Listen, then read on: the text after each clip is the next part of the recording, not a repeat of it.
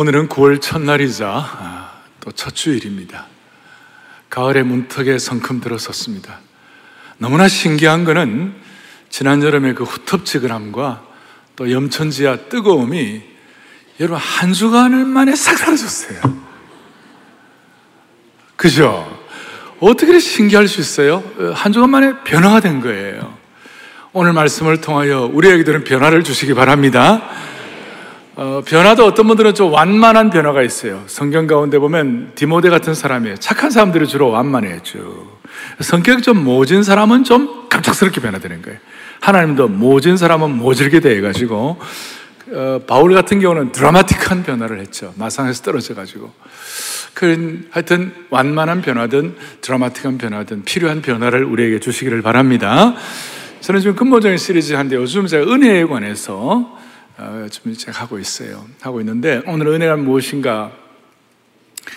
어, 지난주 루시 그 금오스를 섬기던 모압의 신을 섬기던 사람이 창조주 하나님 또 언약의 하나님 우리를 사랑하시는 하나님을 제대로 깨닫고 난 다음 루스의 생애가 완전히 바뀌어져 가지고 모압에서 이스라엘 땅으로 이렇게 옮기게 됐죠. 옮기게 돼 가지고 그 어려운 가운데서 야, 어떻게 좀 살 길이 없나 해가지고 밭에 나갔더니, 뭐 어떻게 나갔다고 그랬죠? 우연히 나갔다. 다시 한번 어떻게 나갔어요? 우연히 나, 근데 우연히 나갔는데, 그 다음 사절에 뭐라고 되어 있어요? 그때 마침, 마침, 마침 그때 보아스를 만나게 됐었어요. 오늘 우리가 이런 참 우리가 마음의 소원을 하고 하는데, 우리 입장에서 볼 때는 우연이고, 또 마침 그때 그 내용이 나오지만 하나님 편에서 볼 때는 필연이에요. 하나님 편에서 볼 때는 어, 섭리가 있는 것이에요. 하나님 편에서 볼 때는 신학적으로 말하면 예정이 되어 있는 것이에요. 얼마나 신비한지 몰라요. 오늘 이 말씀이 하나의 루키서에 기록된 스토리로만 끝나는 것이 아니고 이것이 여러분의 말씀으로 체험되기를 바랍니다. 레마의 말씀이 되기를 바래요. 레마의 말씀은 기록된 말씀이 written word, 기록된 말씀이 saying word, 지금 나에게 직접 하시는 말씀 같이 나를 변화시키는 말씀이 바로 레마의 말씀이고 또 구약에 보면 이스라엘 백성들은 말씀을 들을 때 하나님이 하시는 교훈의 말씀으로 최고의 티칭의 말씀으로 들었을 때 그 레슨으로 들었을 때 그걸 뭐라고 그러냐 쉐마의 말씀이다 그랬어요. 사랑의 교회 교우들은 여러분들이 말씀을 대할 때마다 레마로 쉐마로 와닿기를 바랍니다. 오늘 본문의 룻은 근본적인 질문을 안 하는 것입니다. 무슨 질문을 하는가? 10절에 이렇게 10절 뒤에 나는 이방 여인이거늘 당신이 어찌하여 내게 은혜를 베푸시며 나를 돌보시나이까? 참 은혜에 대한 근본적인 질문이에요. 나는 이방 여인이거늘 당신은 어찌하여 내게 은혜를 베푸시며 나를 돌보시나이까? 이 말씀을 자꾸 제가 반복하면서 묵상을 하는데 가슴이 울컥하는 거예요. 그래서 오늘 이 말씀 가운데 우리가 첫 번째 생각할 참된 은혜가 뭔가? 참된 은혜가 뭔가? 참된 은혜는 어제 낮은 자리에 있던 사람 높은 데 올라간다. 뭐 그것도 나쁜 건 아니죠. 그러나 그건 은혜의 본질은 아니에요. 환경이 어려웠다가 환경 활짝 펴이는 거, 그것도 좋은 거지만 진짜 은혜는 아니에요. 진짜 은혜는 죄인인 우리가 멸망할 수밖에 없는 우리가 구원받는다. 뭐 그거 크게 보면 그래요. 그런데 진짜 놀라운 은혜는 뭐냐? 하나님 안에서 우리가 행복한 거예요. 이게 진짜 은혜예요. 내가 높아졌기 때문이 아니라, 내가 형편이 좋아졌기 때문이 아니라, 내가 형편 풀렸기 때문이 아니라, 하나님 안에서 행복한 것이 진짜 은혜예요. 오늘 암예배에서 성찬식을 이렇게 우리 같이 하면서 제가 여러분들과 같이 성찬식을 하면서 제가 진짜 참 마음이 그런 거예요. 내 같은 사람이 무엇이간데 우리 성도들과 함께 이런 이런 은혜를 받게 하십니까? 롯은 공포의 신 두려움의 신 모압의 금오스를 섬기다가 창조주 하나님을 만나고 하나님의 사랑을 깨닫게 되니까 그것 자체가 가장 큰 은혜가 됐어요. 내가 그분 아래에 있다고 생각하고 그분과 함께 한다고 생각하는 그 자체가 행복했어요. 그 행복하니까 그 자연스럽게 주님 안에서 하나님 안에서 행복해지면 롯, 롯처럼 그렇게 그렇게 표현을 해도 아무런 뭐 어려움이 없어요. 십자가 앞에 보면 루시, 루시 엎드려 얼굴을 땅에 대고 절했어요. 남에게 겸손하게 절해도 아무렇지 괜찮아요. 엎드려가지고 좀 이렇게 엎드려서도 괜찮아요. 남이 나를 좀 경멸해도 나를 남이 좀 안 알아줘도 상관이 없어요. 왜? 내가 주님 안에서 있는 것이 행복하니까 무슨 일이 벌어지느냐 하면 영적인 배포가 생기는 거예요.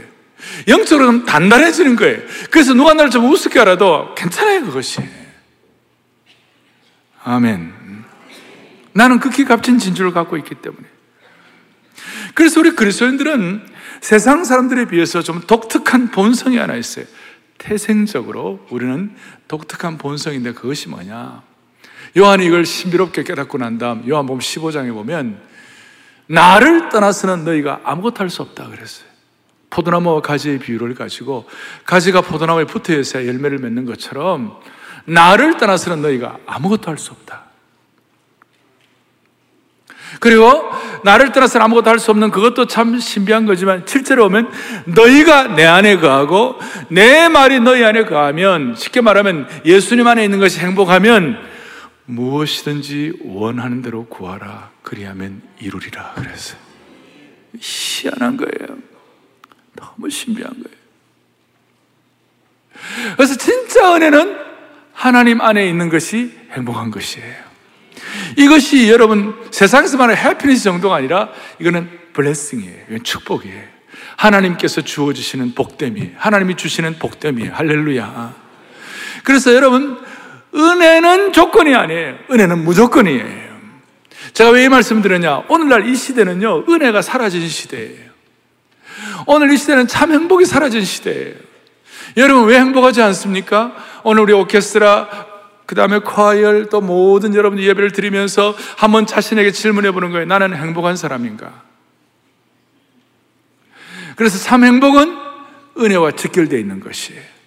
은혜가 있으면 행복하고 은혜가 없으면 행복하지 않는 거예요. 세상의 모든 것다 갖춰진다 하더라도 주님 안에 있지 않으면 행복하지 않는 것이에요.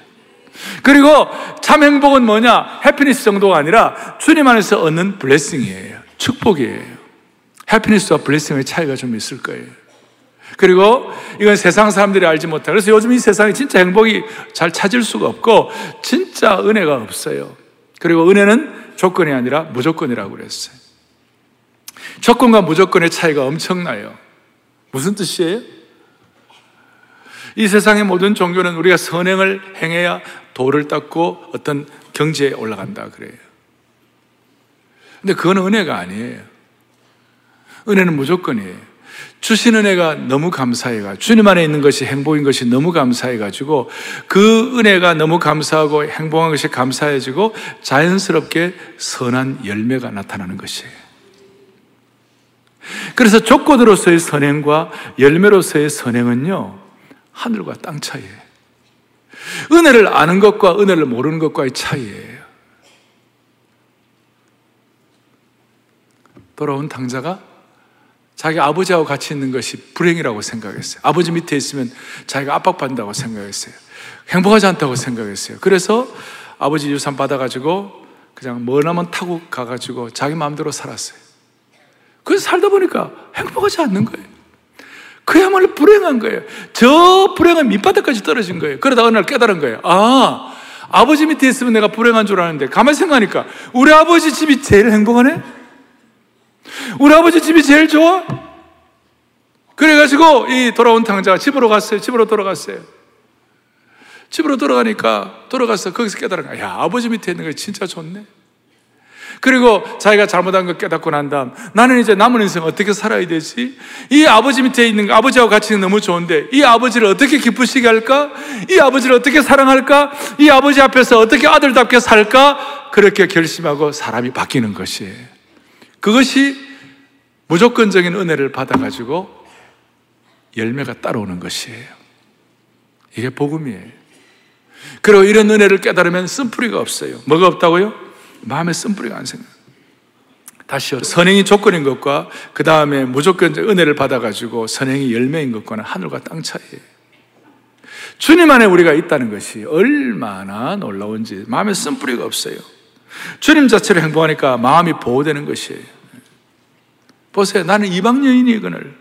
모압에서 온 이방 여인 룻은 당시의 선민주의의 프레임에 꽉 차 있었던 유대인들의 따가운 시선과 차가운 시선도 있었을 거예요. 유대인들의 어떤 그 특별한 선민의식으로 모장되어 있었기 때문에 막 비웃었고 무시했을 거예요. 이방인을 개처럼 취급했어요. 문화적 차이에서 오는 그런 차가움, 남들의 시, 잘못된 시선, 그런 비웃음이 많았을 거예요. 그런데 그게 문제가 되지 않았어. 하나님만으로 행복한 태생적인, 근본적인 기쁨의 비밀이 그녀의 마음을 가득 채우고 있으니까. 이게 너무 놀라운 거예요. 마음에 배포가 있으니까 무시해도 상관이 없는 거예요. 엎드릴 수도 있고, 겸손할 수도 있고. 그래서 이런 은혜를 받으면 어떻게 합니까? 이런 은혜를 받으면 주가 나와 동행을 하시며 나와 함께 하시며 나를 하나님의 하나님의 사람으로 만드셔 주세요. 우리 서로 받은 이 기쁨을 알 사람이 없도다. 알 사람만 알도다. 예수로 나의 구주 삼고 성령과 피로써 거듭나니 이 세상에서 내 영혼이 주님과 이 행복하, 주님과 함께 있는 것이 행복하니까 이 세상에서 내 영혼이 하늘의 영광 누리도다. 페니제이 크로스비가 난지 몇 달 만에 맹인이 되었어요. 맹인된 그녀가 이런 고백을 하는 거예요. 기가 막힌 거예요. 그, 이런 내용들이 구약의 은혜 사상이고 구약의 한결같은 어떤 구약의 구원사적인 어떤 흐름이에요. 여기에 대해서 신명기 33장 29절 놀라운 말씀이 있어요. 많은 분도 있겠지만 다 같이 크게 우리 읽겠습니다. 이스라엘이여 너는 행복한 사람이로다. 여호와의 구원을 너같이 얻은 백성이 누구냐? 그는 너를 돕는 방패시여 내 영광의 칼이시로다. 내 대적이 너에게 복종하리니 내가 그들의 높은 곳을 밟으리로다. 아멘. 이스라엘이여 너는 뭐한 사람이로다? 행복한 사람이로다. 이스라엘이 왜 행복한가? 지금 이 말씀은 모세가 마지막 유언으로 축복하는 것입니다. 열두 지파 하나하나 다 축복하고 나중에는 뭉뚱그려서 뭐 전체적으로 해가지고 이스라엘이여 너는 행복한 사람이로다. 여호와의 구원을 너같이 얻은 백성이 누구냐? 그는 너를 돕는 방패가 되시고 내 영광의 칼이 되시리로다. 하나님만으로 만족하니까 하나님의 그 자연스럽게 따라오는 것이 방패의 은혜, 영광의 칼의 은혜가 따라오는 것이에요. 제가 이걸 다 설명을 할 수는 없고, 여러분 이 말씀은 가나안 땅에 들어가기 전에 받은 말씀이에요. 가나안 땅에 들어가서 성읍을 받고 땅을 받고 어떤 재물을 얻고 많은 것들을 소유하고 그렇게 해가지고 이 말씀 받은 것이 아니라 하나도 아직까지 가나안 땅에 들어가서 점령도 못하고 내 땅도 없고 미래도 뭐 아직까지 확실한 것도 없고 아무것도 없는데 확고하게 이 말씀이 와닿은 것은 뭐냐? 하나님 자체가 제일 큰 복이니까. 다시요. 땅 한 평 없었어요. 세상적인 관점으로 보면 불행해 보일 수도 있는 것이에요. 그런데도 불구하고 뭐가 없어도 하나님만에서의 행복한 것이 진짜 은혜니까 그거 깨달으니까 그래서 여러분 참된 은혜는 환경을 바꾸는 것이 아니라 하나님과 함께 있음을 확신한 데서 기인하는 것이에요. 놀라운, 놀라운 기독교 안에서의 통찰력이에요. 그래서 이 세상의 모든 종교는 더 나은 삶이 목표예요. The better life. 기독교만이 주님과 같이 있는 것이 행복한 걸 알기 때문에 더 better life가 목표가 아니라 better relationship between God and me. 하나님과 나와의 더 나은 관계가 목표가 되는 것이에요. 주님 안에 있는 것이 행복하기 때문에 시간이 지날수록 주님과 더 친해지는 것이에요. 구주를 생각만 해도 내 마음이 좋거든. 그 얼굴 배울 때야 얼마나 좋으랴. 그 가사 가운데서 예수의 넓은 사랑을 어찌다 말하랴. 주 사랑 받은 사람만 그 사랑 알도다. 주님의 사랑 받은 사람만 그 사랑 알도다. 놀라운, 놀라운 통찰이에요. 우리가 은혜 아래 있으면 삶의 조건이 달라서가 아니라 하나님과 더 가까워지기 때문에 그것이 행복한 것이에요. 할렐루야. 그 참된 은혜란 것은 하나님, 하나님 안에 있을 때 가장 행복하다. 조건이 아니라 무조건이다. 그리고 우리가 엎드러지고 엎어지고 겸손하게 있어도 아무렇지도 않다. 그래서 여러분, 나를 쓰러뜨릴 것은 그래서 나밖에 없다. 제가 자꾸 강조하는 거예요. 음? 내가 스스로 원망과 쓴뿌리 이것들을 룻처럼 충분히 가질 수도 있지만 룻은 그를 같이 아니하고 창조주 하나님 때문에 그분과 함께 동행하기 그분의 임재가 내 속에 있으니까 예수님 임재하소서 간절히 주를 갈망하오니 그럴 때 그 임재가 확실하니까 좀 괜찮은 거예요. 두 번째로는 참된 은혜를 받은 사람에게는 어떤 축복이 있느냐? 12절. 왜, 왜, 왜 이런 축복을 주시느냐 하고 그런 물으니까 12절에 보아스가 뭐라고 대답하느냐? 12절 다시 한번 봅니다. 여호와께서 내가 행한 일에 보답하시기를 원하며 이스라엘의 하나님 여호와께서 그의 날개 아래 보호를 받으러 온 너에게 온전한 상 주시기를 원하노라 하는지라. 아멘. 보아스가 하나님의 은혜의 날개 아래 보호를 받으러 온 너에게 온전한 상 주시는 하나님이시다. 이렇게 고백하는 거예요. 이스라엘 하나님 여호와께서 보아스가 얘기하지만 사실은 나는 도구고 하나님이 하신다. 이렇게 말하는 거예요.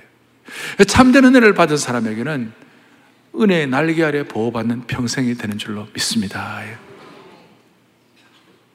그리고 온전한 상도 주시는데 참된 은혜가 있는 사람에게는 다시요 여호와의 은혜의 날개 아래 보호받는 인생이 되는 줄로 믿습니다. 저는 이 말씀이 너무 좋아가지고 제가 제법 오랜 시간 동안 제가 카드를 쓴다든지 그다음 책을 제가 선물로 할때 룻기 2장 12절을 써서 드릴 때가 있었어요.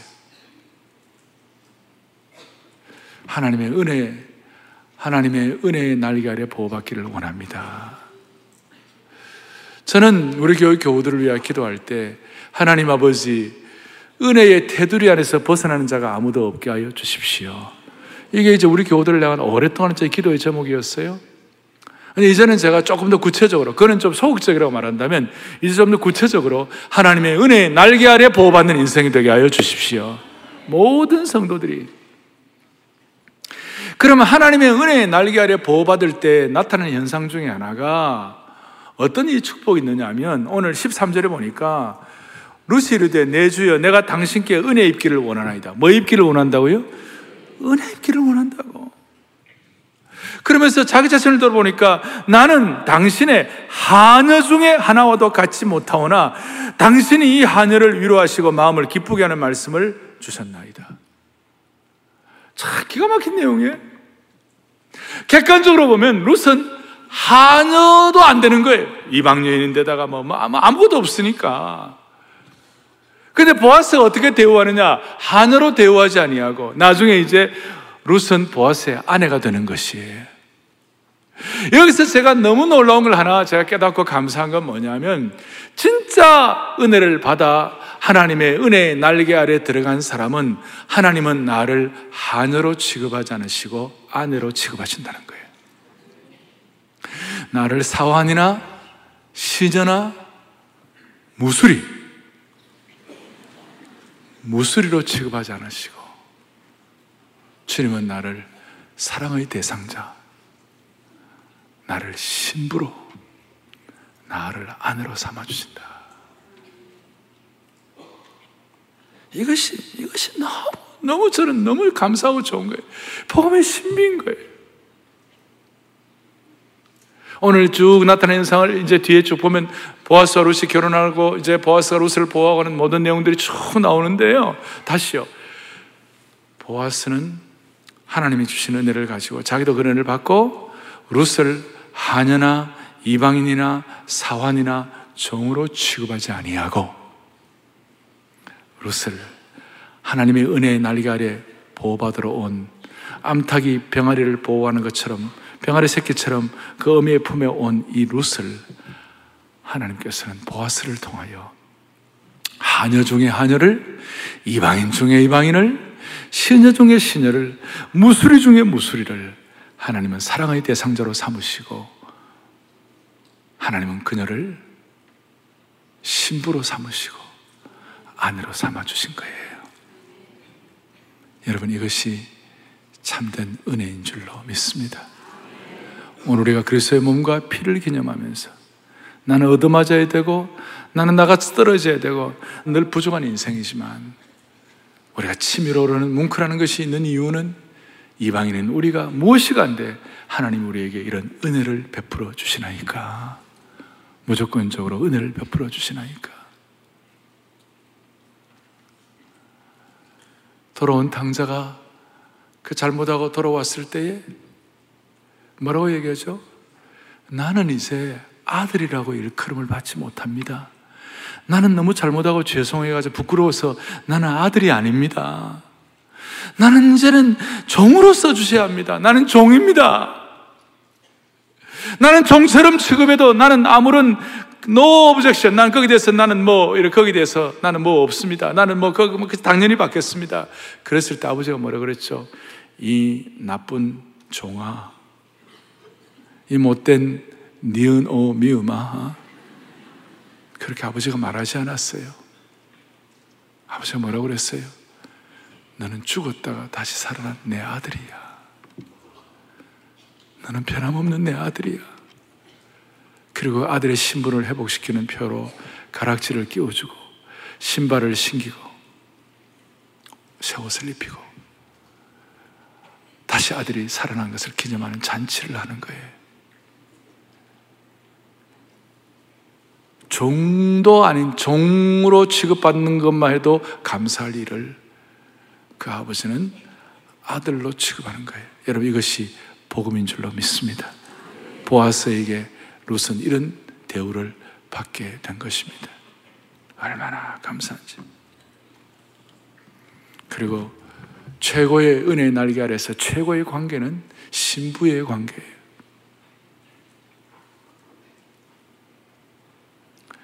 제가 이제 한 번씩 저는 뭐 자주 주례를 못 하니까 한 번씩 이제 주례를 하면 주례받을 커플이 제 방에 들어와서 이렇게 어, 결혼식을 위하여 어떤 준비를 해야 되고 어떻게 여러분들이 시간을 지켜야 되고 가족들은 어떻게 해야 한다 뭐 그런 얘기를 하는데요. 제가 얘기를 할 때에 인상 팍 그리면서 기분 나빠 뭐 기분 안 좋아. 내가 그런 사람을 본 적이 없어요. 제가 무슨 얘기를 해도 환하게 말씀하옵소서 듣겠나이다. 결혼식 시간에 몇 시가, 몇 시야? 11시에요. 아니야. 신랑 신부는 10시라고 생각해야 돼. 한 시간을 당겨와야 돼. 그래야 여유가 있어. 또 신랑 신부는 결혼하기 한 주 전에 최고의 배려를 해야 돼. 신랑은 신부를 배려하고 신부는 신랑을 배려하고 그래서 행복한 기간 돼야 돼. 그러면 기분 나빠하고 싫습니다. 이런 인간들을 이런 사람들 제가 커플 본 적이 없어요. 본 적이 없어요. 그저 네, 네. 그게 신랑과 신부의 관계예요. 최고의 대우예요. 그래서 주님은 교회를 그리스도의 신부로 삼으시고 또 무형 교회인 우리를 그리스도의 신부로 삼으시고 주님은 어떻게 하셨는가?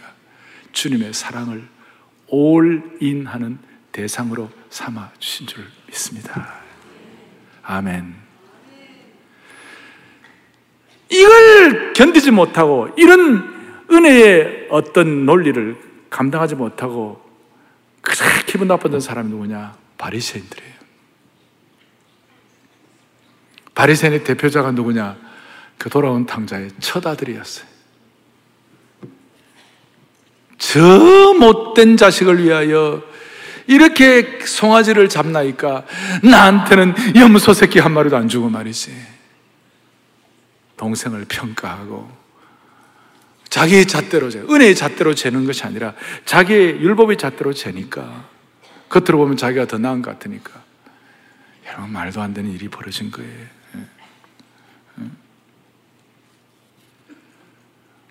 오늘 우리가 교회 생활을 오래 하고 30년, 40년, 50년 잘못하면 우리는 관성에 또 빠져가지고 매너리즘에 빠져가지고 나도 모르게 집안의 첫째 아들이 될 수 있어요.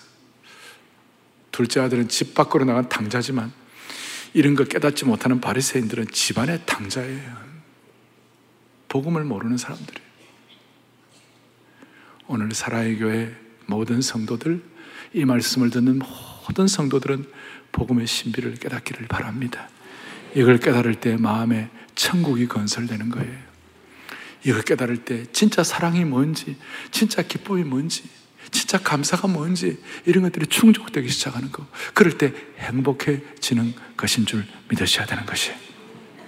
나중에 이 하나님의 은혜의 날개 아래 보호받은 루시 자기의 증조 할머니가 되었던 다윗이 시편에서 이걸 깨닫고 시편 57편 1절 다윗은 어려움이 생길 때마다 다른 걸로 해결하지 아니하고 하나님의 은혜로 해결하기를 원하는 마음으로 시편 57편 1절을 다 같이 또박또박 보겠습니다. 하나님이여 내게 은혜를 베푸소서 내게 은혜를 베푸소서 내 영혼이 주께 피하되 주의 날개 그늘 아래에서 이 재앙들이 지나가기까지 피하리 재앙이 있고 고통이 있을 때마다 다른 방법으로 피하는 것이 아니라 하나님의 은혜를 베풀어 주시옵소서. 내가 은혜 아니면 해결할 방법이 없습니다. 그리고 은혜는 주의 날개 아래 피하는 것이 진짜 은혜인 줄로 믿습니다.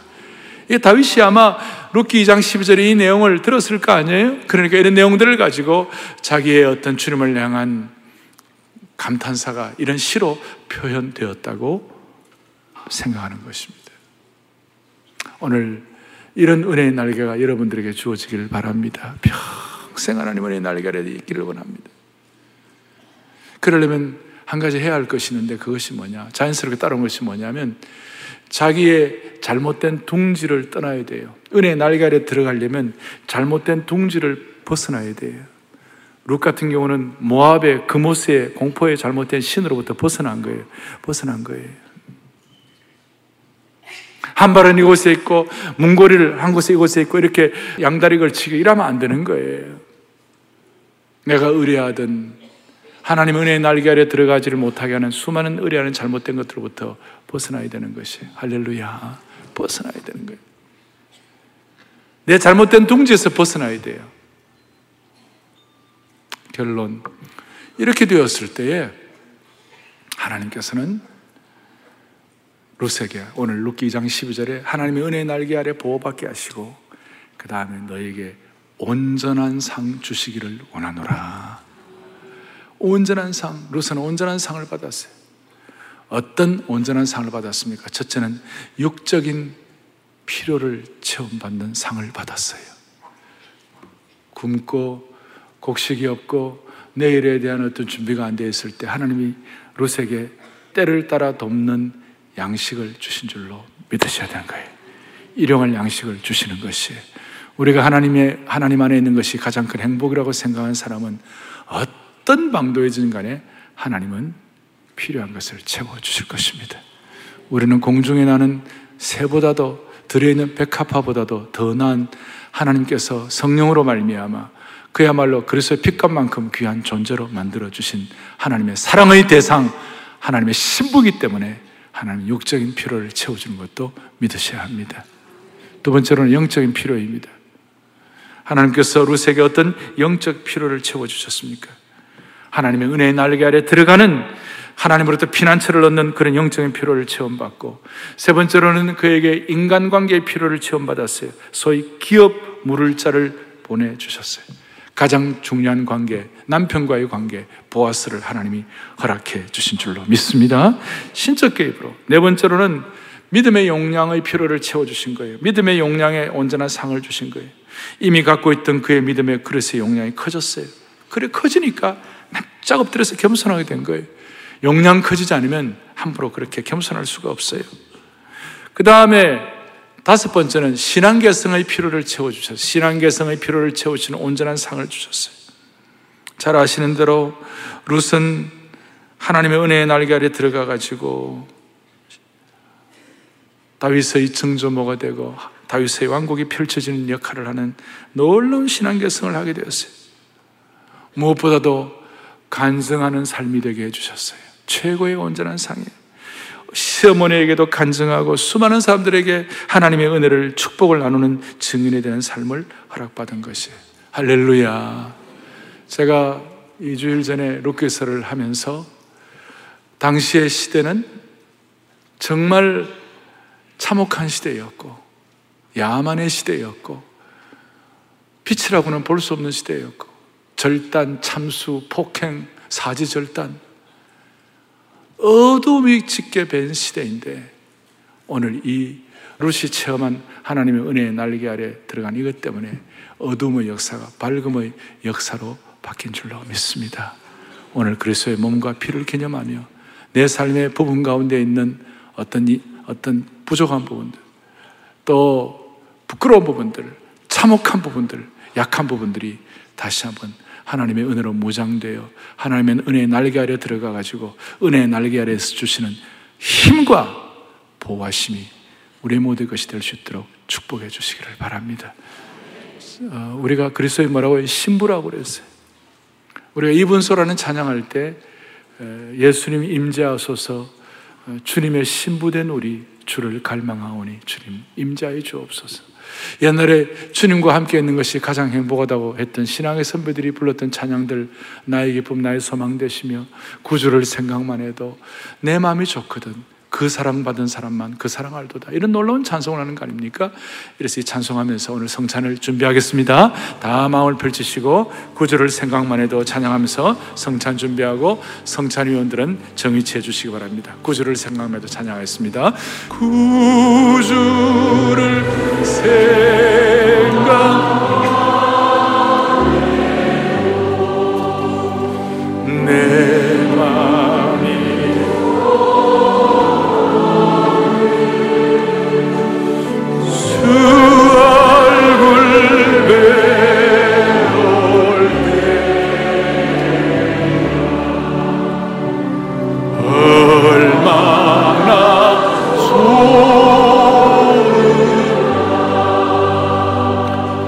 이렇게 마음의 준비를 하고 우리 모든 사랑의 교회 성찬에 참여하는 모든 분들은 예수 그리스도를 구세주와 주님으로 고백한 분들이 참여하는 것입니다.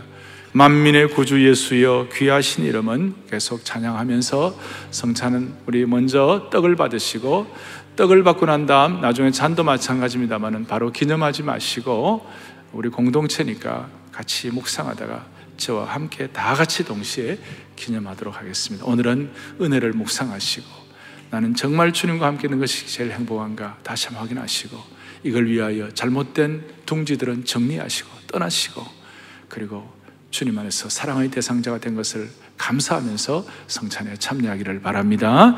만민의 구주 예수여 찬송하면서 떡을 먼저 받겠습니다. 만민의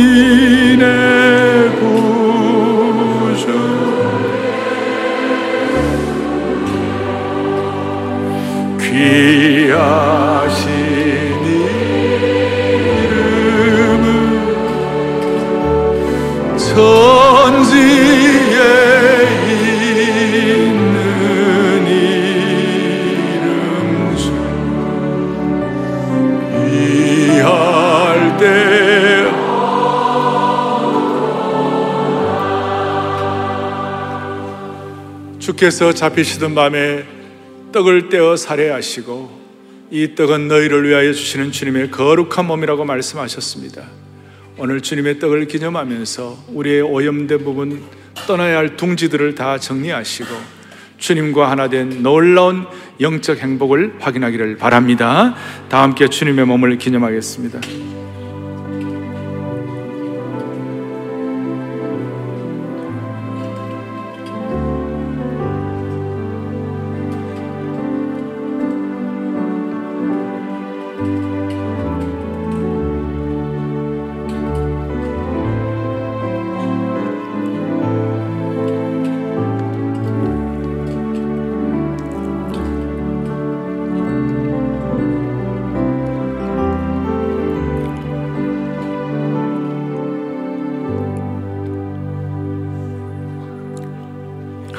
아버지,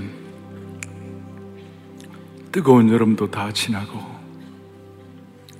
이 변화된 가을을 맞이한 것처럼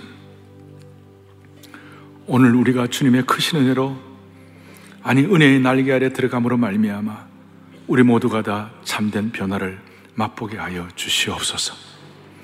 오늘 그리스도의 몸을 기념함으로 말미암아 우리의 몸에 부패한 모든 것들이 주여 완전히 새로워지는 은혜로 레노베이션이 되게 하여 주시옵소서.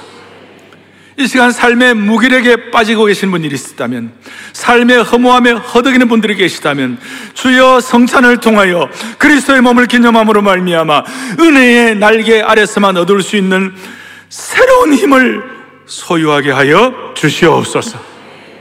오늘 예수님 안에 있는 것이 최고의 행복이고 블레싱이요. 복됨인 줄 확인하시고 기뻐하는 영광스러운 성찬식 되게 하여 주시기를 소망하옵고 계속해서 그리스도의 보혈을 기념할 때 이 보혈이 머리 끝부터 발끝까지 우리를 완전히 덮어주셔서 우리가 종이나 사환이나 하녀가 아니라 주님의 사랑의 대상 신부 그리고 주님의 놀라운 자녀가 된 것을 기뻐하는 그리고 황송해야 하는 영광스러운 성찬식 되게 하여 주옵소서. 우리 성찬위원들 모두 모두 한마음한 뜻으로 서로 섬기며 영적인 공동체임을 확인하는 시간 될 수 있도록 은혜 주시기를 소망하오며 우리 주 예수 그리스도를 받들어 간절히 기도 올리옵나이다. 아멘. 계속해서 잔을 받고 잔을 받고 난 다음에 사랑의 교회는 구원의 잔을 높이 들고 주님을 찬양하는데 마지막 찬양하면서 잔을 받도록 하겠습니다. 예수의 넓은 사랑을 어찌다 말하랴 찬양합니다. 예수의 넓은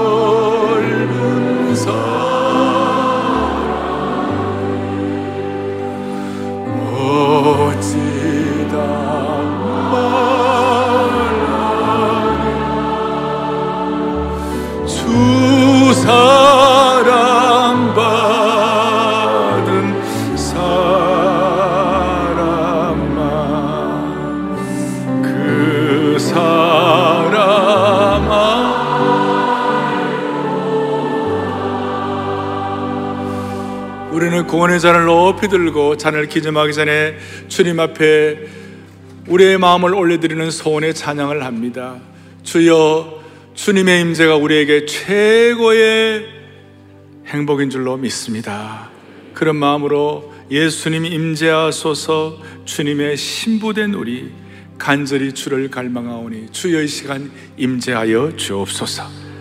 암예배 때니 찬송하면서 많은 분들이 치유를 받았습니다. 예수님 임재하소서 찬양대와 다 함께 이분소라는 찬양인데 우리 구원의 잔을 높이 들고 이 시간 이 찬양할 때 주님이 우리에게 치유와 참 행복을 깨닫게 해 주실 것입니다. 예수님 임재하소서. 예수님 임재하소서. 주님의 신부된 우리 간절히 주를 갈망하고 여전히 여전히 예수님 임재 예수님 예수님 임재하소서. 주님의 구원의 잔을 높이 들고 신부된 우리 간절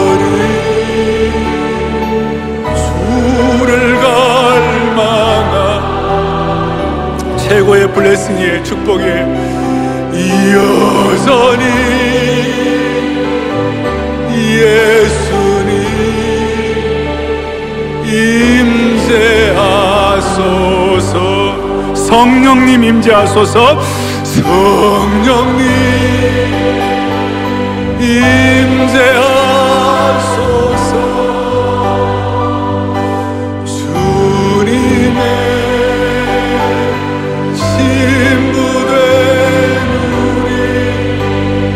간절히 간절히 주를 갈망하고 여전히 여전히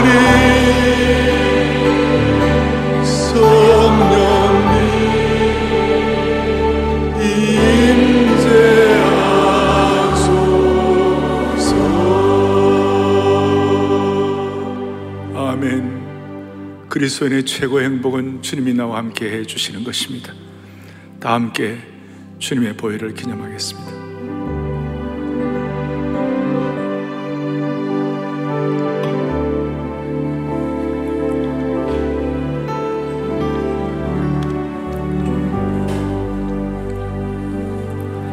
살아계신 하나님 아버지, 오늘 이 거룩한 성찬식을 통하여 참된 은혜는 예수님만으로 행복한 것을 깨닫게 하심을 감사합니다. 많은 분들이 눈물을 흘리면서 주님 앞에 새로워지기를 소망합니다. 주여 삶의 무기력으로 빠져 계시는 분들, 삶의 허무함에 허덕이는 분들, 오늘 은혜의 날개 아래서만 얻을 수 있는 새로운 능력과 독수리처럼 올라가는 힘을 받게 하여 주시옵소서. 이 복음의 능력으로 이 복잡한 시대의 난제를 풀게 하여 주시옵시고 시대의 아픔을 치유하는 하나님의 신실한 사역자들 되게 하여 주시기를 원합니다. 이 가을 하반기 기간 동안 모든 성도들의 가정과 자녀들과 공동체, 특별히 이 민족을 하나님의 은혜의 날개 아래 보호받게 하여 주시옵소서. 우리의 생명 되시고 소망 되시는 우리 주 예수 그리스도를 받들어 간절히 기도 올리옵나이다.